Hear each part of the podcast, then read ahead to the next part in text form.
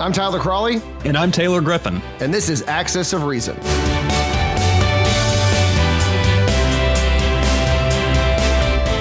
Well, we are back. And once again, impeachment is the news of the day. We're also going to get into another, well, I was going to say P word, but I guess impeachment begins with an I. Uh, we're also going to be talking about polls a little later in today's podcast. But of course, this is Axis of Reason. I am your host, Tyler Crawley. With me, as always, Taylor Griffin. Taylor, what's up, man? Good afternoon, Tyler. Great to be with you on this beautiful day, really, out here in America, but not so beautiful for the case in defense of Donald Trump. The no quid pro quo argument got a big blow today with a New York Times story out on testimony by Gordon Sondland.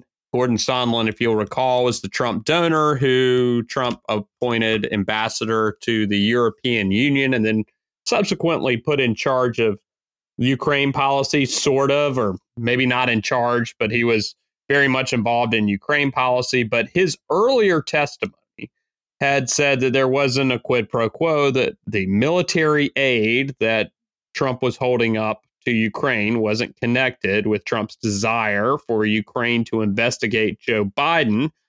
Subsequently, other people, including William Taylor, who was the top U.S. diplomat in Ukraine, and, and others had suggested that indeed the things were tied. Sondland has now given testimony correcting his earlier testimony, saying after Taylor and others' testimony, his memory had been jogged and that indeed military aid from Ukraine was a factor in in trying to leverage the Ukrainians to investigate Biden. And in fact, he says that on the sidelines of a meeting with some Ukrainian officials, he had privately told one of the top advisors to President Zelensky of Ukraine. Basically, if you don't go ahead and get that announcement that you're investigating Biden, you're probably not getting the money.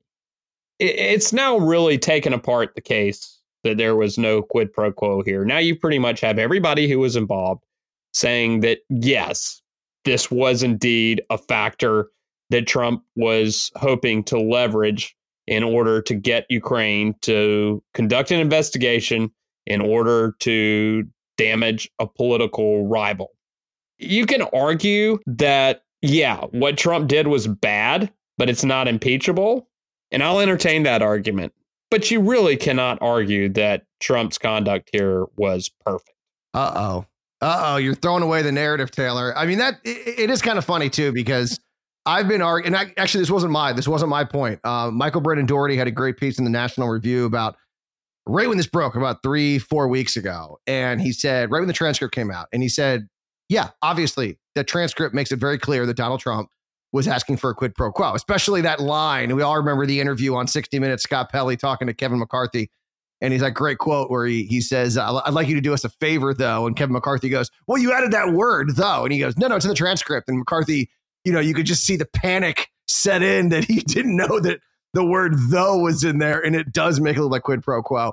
But anyone that anyone, I mean, anyone could look at this. And, you know, David French famously said that he'd have to hang up his uh, lawyer suit if he couldn't make a quid pro quo argument in court. So for four weeks now, anyone with a brain has been able to say, yes, there was quid pro quo. But for some reason, the president is terrified of that. And in fact, I just saw uh, Gabriel Malor had tweeted um, he's like, imagine that you're a rich hotelier and you give a ton of money to a presidential candidate, candidate so you can be an ambassador, and then you get to be one. And then now you're finding yourself in a position trying to avoid charges that you've lied to Congress about something that isn't even a crime. That's what's so amazing about this is that Trump got so caught up on the idea of quid pro quo being an inherent uh, problem that he is now stuck in with this story and it's going to be fascinating because we already saw the Washington Post report over the weekend that some senators are already starting to make this transition. And if you listen to some of the conservative media, I've heard Rush Limbaugh, Sean Hannity, others have sort of already started saying, hey, quid pro quo is not a crime. There's nothing wrong with that. All foreign policies, quid pro quo. And so you're already seeing the shift. The big question is whether or not Trump gets that message because he is the only reason the GOP has not gone full into of course it was quid pro quo, and there's nothing wrong with that, is because Trump will destroy them because he is still hung up on quid pro quo and there was no quid pro quo. So therefore, my phone call was perfect. And, and until he gives that up, I don't think the GOP is going to be able to drop that narrative. And that's really going to make them look bad because, as you pointed out, as this testimony points out, it's pretty obvious there's a quid pro quo. And that's the thing is Trump is putting Republicans in a ludicrous position yeah. to argue that this is like okay and that there was no quid pro quo and that his conversations were perfect is just ridiculous and it defies any reasonable assessment of the facts as they lay which are for the most part undisputed at this point. I mean, there's okay, maybe like every single person involved in this thing was lying and part of some deep state conspiracy. But if you're not going to buy into that, you pretty much have to buy into the the idea that the preponderance of facts here is that Trump was holding that military aid to Ukraine like a sword of Damocles over President Zelensky's head in order to compel him to open an investigation into Joe Biden from which he hoped to benefit politically. That's just is what it is. And and eh, if, if Repu- Trump, Republicans should be able to argue this was very bad. He shouldn't have done this. But at the same time, I don't think it rises to the level of impeachment. I think impeachment should be a much higher bar. The problem with that is then, Tyler, you have to reconcile that with what if a Democrat did this in the future? And I can guarantee you, I know I would be calling for their head. And I can guarantee you, every single person defending Trump right now would be outraged and and and and bursting with righteous indignation at this injury against our nation committed by a democratic president if they had done the same thing i mean we just saw contrived speculation that Obama was behind the Russia investigation and what that did on the right. Can you imagine if you had something this clear? I, will say this: you actually don't even need to play whataboutism. I mean, what's so weird about this argument is they're already doing that. I mean, how many times have we heard Republicans in Washington uh, denounce Joe Biden at that Council of Foreign Relations, um, um, uh, whatever it was, meeting in which he made the argument about how he pressured the Ukrainians to fire that prosecutor. Um, and he was going to withhold money. And everyone's like, ha, see, that's the quid pro quo. Biden's the one that's corrupt. And they're calling for Biden to get in trouble for that. So what's funny is like Republicans are doing this weird thing where they're denouncing Biden for engaging a quid pro quo and then simultaneously arguing that, oh, even if Donald Trump did engage in quid pro quo, he had a constitutional response. I mean, this is an argument that Gregg Jarrett makes on Fox News and Hannity parrots um, that it's that the president has a constitutional duty to weed out corruption, and so therefore this quid pro quo was his constitutional responsibility. But then they, meanwhile, are also criticizing Biden for doing the same thing in, I mean, the same country, the same situation. When Biden does it, it's wrong. When Trump does it, it's his constitutional responsibility. I mean, you don't even need to play whataboutism. It is happening in front of our very eyes. You're exactly right, Tyler. That's an excellent point, and that's the irony in all this. And I think this is why you see Republicans who have half a bit of rational brain arguing points on process because you cannot reconcile your outrage with a Democrat in Joe Biden doing something very similar or a future Democratic president doing something very similar, which you surely would be outraged about with defending Trump on this. And I think that's why you see a lot of congressional Republicans hewing pretty tightly to those talking points about process. Oh, we need to have an open inquiry and Republicans need to issue subpoenas. I, I listened to an interview with Elise Stefanik earlier today, um, who's a congresswoman from New York's 12th congressional district, I believe. And she's a, a fairly rational Republican and the youngest member of the House of Representatives until AOC came along. And she she's interviewed about this, and every point is about process. It's it's it's not about what Trump did was okay or making judgments on that. She always just keeps going back to process, and that's what I think you're hearing from a lot of rational Republicans. But when the process arguments have exhausted themselves, and all of the facts are sort of out in the open and you really can't make any argument that there's something that the process has obscured that would be exonerating what happens when republicans have to reconcile themselves to the fact that they're they now either have to say this is okay or it isn't? And that's going to be the case in the senate and that's the big question. Is this okay or not? And when republicans are forced to answer that question you might see winds shifting on a lot of Republicans who want to maintain some sort of intellectual consistency. If they're not going to abandon themselves fully to partisan Trumpism, they, they might have to switch. And how many members of the United States Senate on the Republican side end up doing so will be what determines whether Trump is removed from office. You think he'd be removed from office? I mean, you think enough Republicans? I, I think it's unlikely at this okay. point. I mean, because I think there, I think impeachment is likely, but I think that even I, I don't know what would have to come out in order for the Republicans to to vote to remove him from office. I mean, you know, Trump's always joked about being able to shoot someone and not losing one support. Uh, the base would have to would have to basically leave in order for the Republicans to feel confident enough to do that. And I just I don't know. I mean, it, this has become such a partisan thing that I mean, if you even say that what we're talking about right now, if, if you're with other Republicans and you even say this, like, yeah, that phone call was not perfect. He made mistakes, shouldn't have done it. I don't know if it was naivete. I don't know, you know, what, was why he did it, but it was bad. You'll, you'll, oh, oh, you're just playing into the Democrats and you're letting them control the narrative. And that's what you're going to hear. You can't even say that. I mean, you can't even say that, yeah, the Trump, you know, Trump made a mistake. Same thing with anything that Trump does. Trade war you can't go, yeah, the trade war stupid. You know, we're we're we're paying for the tariffs. This is called hurting the economy. Oh no, you, you don't understand the big picture. Da, da, da, da. I mean, so I don't know how, besides like maybe Mitt Romney, maybe him, uh, anyone else get yeah, there'll be others. You think? Not just Mitt Romney. Yeah. Like Ben Sasse, maybe? Yeah, definitely others. Well, maybe Ben Sasse. Um, certainly Susan Collins and, and others.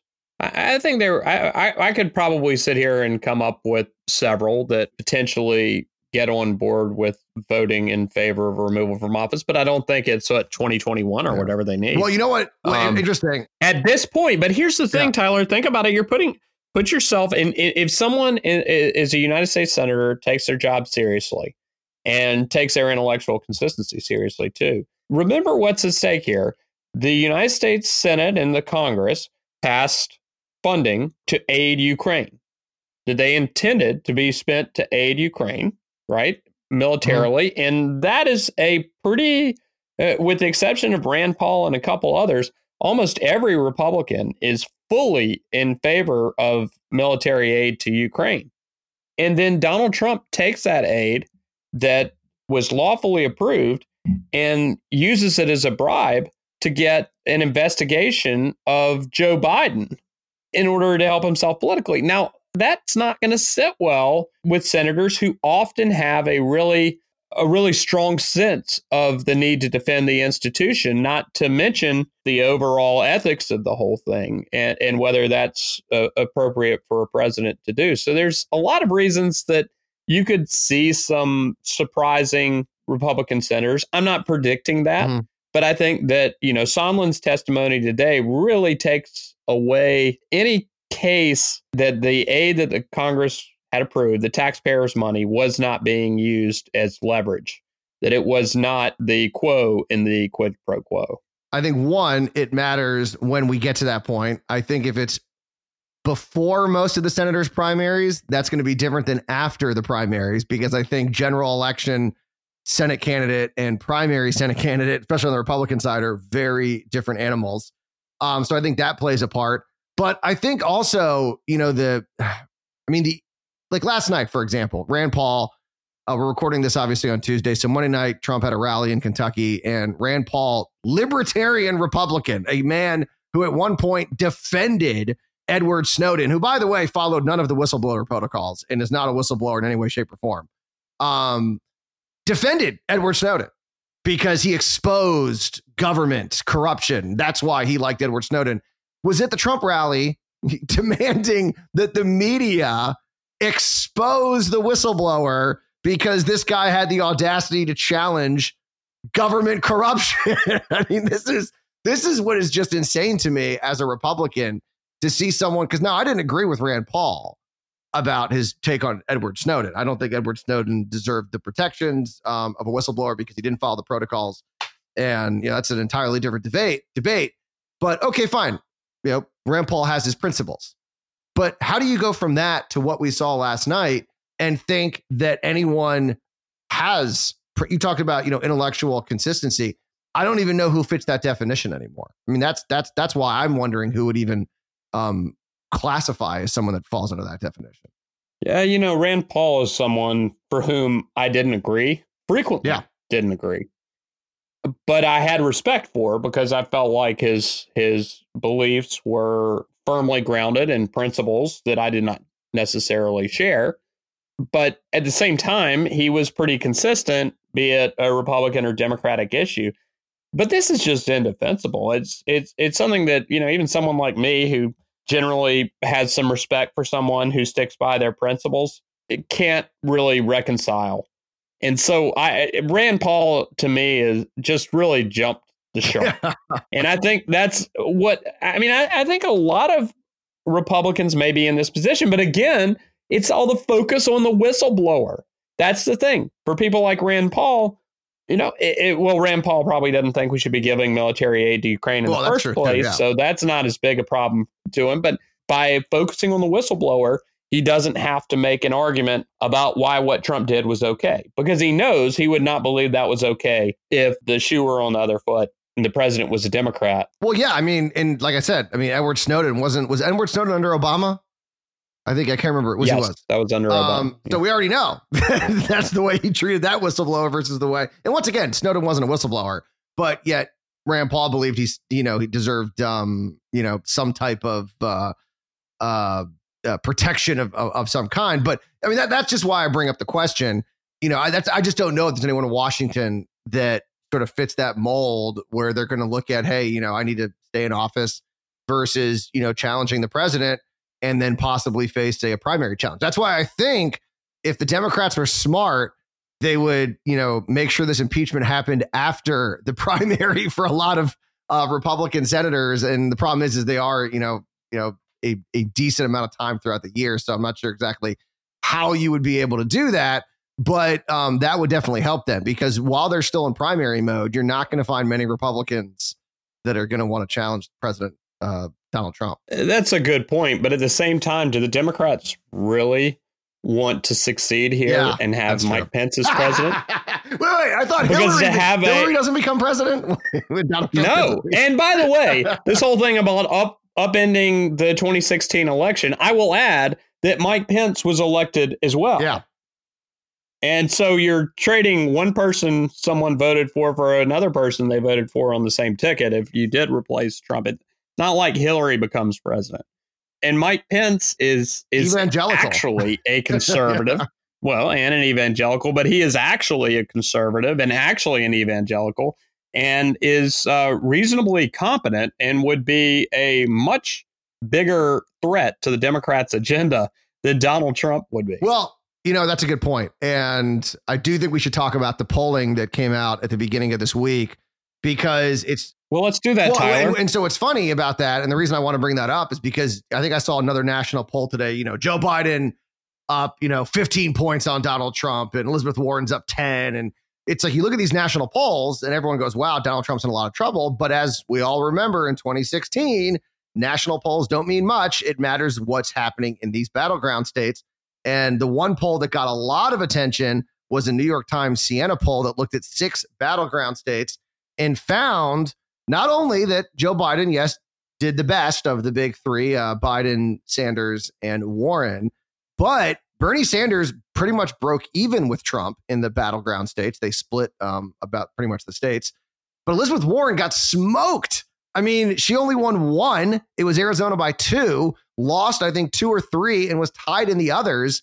And so it showed that Donald Trump is not as weak as Democrats think. And this, well, anyone can beat Trump theory that Democrats have sort of put out there is not true. And also in Arizona, Warren was up by yeah. two, which I haven't looked into the details, but I'm guessing just by looking at it was 3,700 people split among Mhm. six states. So the margin of error is going to be quite high on that. Yeah, I think it's So like two points, points. statistical tie. Yeah.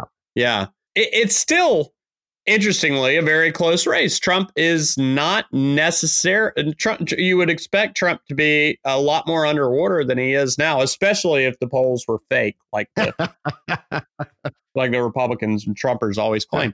But Biden does have the advantage in four states, is even in Michigan, and uh, Trump still ekes them out by two, again within the margin of error in North Carolina. But Biden's only out ahead outside the margin of error in Arizona, where he's up five. And Trump is only up outside of the margin of error against Warren in Michigan, where he's up six. So right now, what we're saying is that this is a race that is not in any way certain that Trump will lose. If you watch CNN, you'd expect that uh, everyone hates Trump now, but but there's a lot of people who are just not comfortable with a Bernie Sanders or Elizabeth Warren presidency, especially. And as long as the economy is doing okay, there a lot of people are going to say, "Look, I don't even understand what this quid pro quo stuff's about. Quid pro what? you know, I, I, I, the economy's doing fine." And so I'm not going to go and vote for Medicare for all or whatever it is the Democrats are selling these days uh, when I know that right now, you know, things are working for me and it's pretty much okay. But all of that is dependent on the fact on the economy continuing to be strong. And as we've discussed in previous podcasts, and if you haven't heard it, I encourage you to listen to our podcast interview with Neil Irwin, uh, the chief economic correspondent for the New York Times, where we discuss the probability of recession. But there's a lot of signs just by the age of the expansion alone. Expansions generally only last a certain amount of time, and we are well beyond at this point the longest expansion in post war history. So there's a good chance that we could have a recession before the election. And that's really the biggest threat to Trump, perhaps an even bigger threat than the impeachment proceedings, especially, well, if the Senate removes him, that's obviously the, you know, a, a, threat. But if, if the Senate doesn't remove him politically, um, the economy is a much, much bigger matter for Trump to worry about. And that's probably why he keeps kicking these dumb China tariffs. down the field. Would you see uh what's his name? Jack was it Posobiec, the uh the Pizzagate guy um who works for One American News Network um said that Professional lunatic. Yeah, if he gets Yeah, if uh, Donald Trump gets impeached, it means he can run two more times because impeachment means it negates his first term. So that's really what the uh the conspiracy theory is. Um, I don't think that Yeah, works. no, I mean he said it's in the Constitution and I've I've read it and um I, I'll have to go back and look at it, but I I, I know that in in the you know just from the founding conversations, the idea was that impeachment would bar you from uh, ever holding high office Yeah, again. no, he thinks it actually negates your your term and means that you can then run again for office. Can I give you my conspiracy theory on what's going to happen with uh, China? Oh This please! is, I, I came up with this. I I, can't came up with this this morning because I was I was I was discussing you know the the possible you know the positive signs that we're hearing. You know, stock market's doing well. They're saying, hey, things are working out well with China. As we all know, Donald Trump's um, sort of pastime, one of his favorite um, uh, you know things to do, its hobbies, is to talk tough, cave, get a deal that's the same, if not worse, than what was previously on the table, and then claim it's a victory and act, you know, like the USMCA, which is basically NAFTA. Um, I think what Trump's going to do is he's going to cave. well, change the Yeah, name. change the name. So yeah, he scrapped Yeah, yeah he changed the name. That that was the big uh, change. Yeah. I think. Uh, and there was some dairy. Yeah, Some some dairy and some pickup trucks. I think concessions. trucks. Uh, Yeah. Well, yeah, we were allowed to import more pickup trucks into Mexico. already selling. Uh, but we didn't import. we didn't even meet the current quota, so it didn't make any difference. Sky's the limit. Um, so I think that Trump's going to cave with China. He's going to we're going to end all the tariffs. And you know, there was a report that was out recently. I can't remember where it was from now. I'm blanking, but it it it it was uh, highlighted that GDP growth because we saw. I think you know we, we we saw the recent numbers for Q3 that showed us um, a rate below two percent, and some are saying we're we're getting back down to two percent. That trend line that we've seen for the last decade. But the argument was this trade war has cost us about a percentage point of GDP. So if Trump gets rid of everything at the start of 2020, all of a sudden our economy will get a kick. Um, the stock market will be like, wow, this is great. Everything will be on the up and up. and Trump will look like he is standing behind a booming economy when in reality, all he did was get rid of the stupid tariffs that he put in place to begin with. And it'll look like a win to not only his supporters who will love it, but the economic data will back it up and go, oh, look, things are actually doing better than they were. And so it's like Trump caused the own his own decline, and then just all he did was take his finger off the scale, and it went back up. Well, that, that's that's about right. if you think about all, all the celebrating in the end zone that Trump and his supporters did when they got that little ceasefire in Syria, in Syria with Turkey. And you know, I'm like, what are, what are you cheering about? You know, this is a problem that you created. Yeah, exactly. you can't celebrate like a marginal improvement in the situation when it, it's a situation that you created yourself. No, I mean, it's a brilliant move to make so that way to avoid any possible problem. Is he kind of um, he steps on the uh, the economy and then lets his foot off, and then all of a sudden it looks like boom, we're we're um uh, we're back in boom time again. And all he did was just get rid of the dumb policies that were causing the problem, and his his base will love it. And like I said, the economic data will back it up. Now, real quick though, I know we're about to run out. Well, like like Tyler, I, I think what I'm planning to do, you know, with all this, yeah. If if this really works, then you know, I'm going to come like rip the spark plugs out of your car, and then you're going to be like, oh no, it won't it won't start. And then I'm going to come in and hook the spark plugs back up again. And then you're going to thank me and tell me how brilliant I am for um for fixing isn't that isn't that that's basically that's basically the approach. Well, I mean, but isn't that I mean, isn't that what some people argue mechanics do sometimes? You take your car in, if you go to a shady mechanic and they break your car and then go, "Oh, I know how to fix it," and then they, yeah. are able to. And no, I mean, it's it's it's to me I like that conspiracy theory because then it proves that Donald Trump is an idiot, which I'd rather our commander in chief not be an idiot. And so if Donald Trump is intentionally hurting the economy so he can then help the economy, I actually kind of like it because I go, oh, look, Donald Trump's actually he's not he's not stupid, he's just conniving. And you know, he's that's that to me, I guess, is better in a way um, than the alternative, which is he really has no understanding of economics, um, which is kind of a um, yeah, that's You know, you know, you know what we always say, Tyler. That's right. That's right. Griffin's razor. Yeah. Never attribute to conspiracy that which can be otherwise explained by stupidity. I know, but I hope, Taylor. I hope. Well, that that's all the time we have for this week on Axis of Reason. Thank you for listening, and please, we beg you, subscribe on your Apple Podcasts app or Google Play or wherever you listen to us. Leave a review, share it with your friends. Help us to get the word out because the fundamental political divide is no longer left versus right, it's reality versus nonsense. Thanks for spending 30 minutes of your time battling nonsense with us. For Tyler Crowley, I'm Taylor Griffin. We'll talk to you again next week.